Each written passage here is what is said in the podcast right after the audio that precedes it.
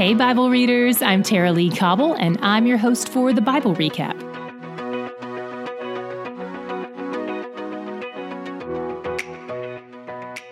Prophets are powerful people in ancient Israel. We've repeatedly seen how they're the ones who anoint kings, especially when a line of heirs is interrupted. There's no voting because God is the one who runs their nation state, and he speaks through the prophets. Today, Elisha sends a young prophet to anoint Jehu as Israel's next king, and to give him the weighty task of fulfilling God's prophecy to wipe out all of Ahab's descendants, including King Joram, who is currently on the throne. Jehu sets out on his secret campaign and is even able to convince some of the king's watchmen to follow him instead of oppose him, either because they had no idea what he was doing or because they respected him enough to do what he said. King Joram of Israel and King Ahaziah of Judah both go out to meet Jehu and his crew, and they meet him in the most appropriate of spots, the land of Naboth. His vineyard is the whole reason this trouble started to begin with. Ahab wanted it, Jezebel killed for it, and God pronounced the death penalty on their whole family, which Jehu is here to enact. He kills both kings, then he goes after Jezebel. She gets dressed up for the occasion. It seems like she wants to look lovely when she dies. Maybe this is where she gets the reputation of being a loose woman. After all, everybody knows you can't trust a woman wearing eyeshadow, for crying out loud. She yells out the window and compares Jehu to Zimri, Israel's seven-day king who killed King Omri. She's basically saying Jehu might get away with what he's trying to do, but that his kingdom won't last long, and she's calling him a murderer. That's ironic. But Jehu yells out and asks, "Who's with me?" And 2 or 3 eunuchs give him a head nod, then he tells him to throw her out the window. And she dies in exactly the way Elijah prophesied she would. Then Jehu goes after the remaining descendants of Ahab. He sends a letter to tell the people to appoint Ahab's best descendant as king. But the elders of the land are like, "No, thank you, sir. We've seen what you do to kings." So he replies, "Okay, so are you with me then?" And he also adds a really tricky line in there that could be interpreted 2 completely different ways. In 10:6, he says, "If you are on my side and if you are ready to obey me, take the heads of your master's sons and come to meet me at Jezreel tomorrow at this time." This could mean, "Bring your leaders with you when you come," or it could mean, "Behead your leaders and bring me the proof when you come." He didn't clarify what he meant, but it was a good test of their loyalty. They did the latter. Jehu absorbs any guilt of this act and reminds the people that this has all been done according to the prophecy of Elijah, the word of God.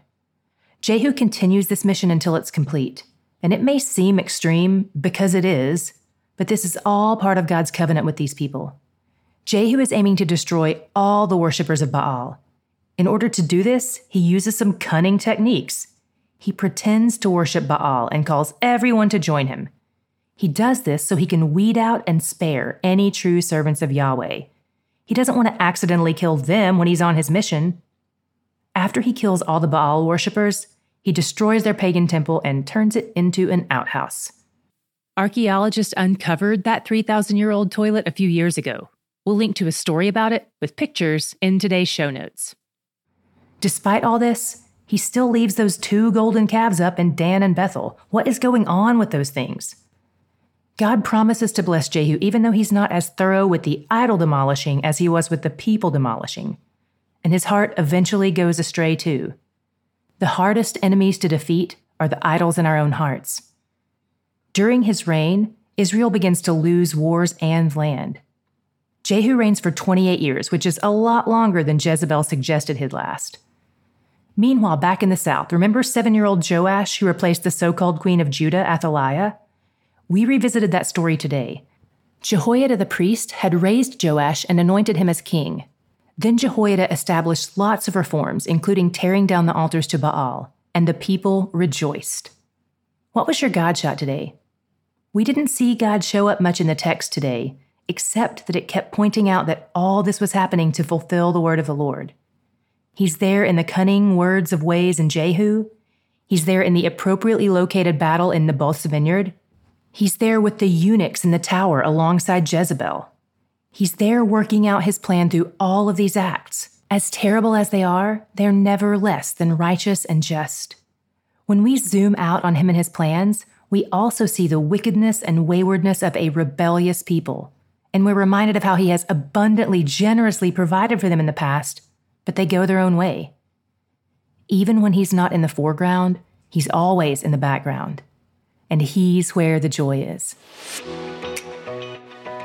Right around this time of year back in 2022, my team and I set up a studio, locked ourselves in, and filmed for 12 hours a day for 15 days, often without air conditioning despite it being summer in Texas, so we could bring you the Bible recap on YouTube. Whew.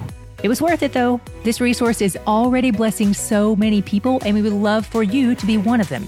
It's the same content as the audio podcast, but it's my face talking to you on the videos. Forgive me if I'm sometimes a little sweaty.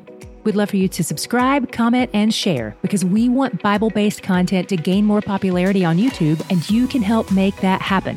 You can find us at the link in the show notes or at thebiblerecap.com/YouTube. You aren't meant to go through life alone. If you're looking for a prayer community that encourages each other and prays for each other's needs, check out Way Nation's prayer wall. You can leave a request on the prayer wall, and you can pray for others. To jump in, text the word PRAY to 67101.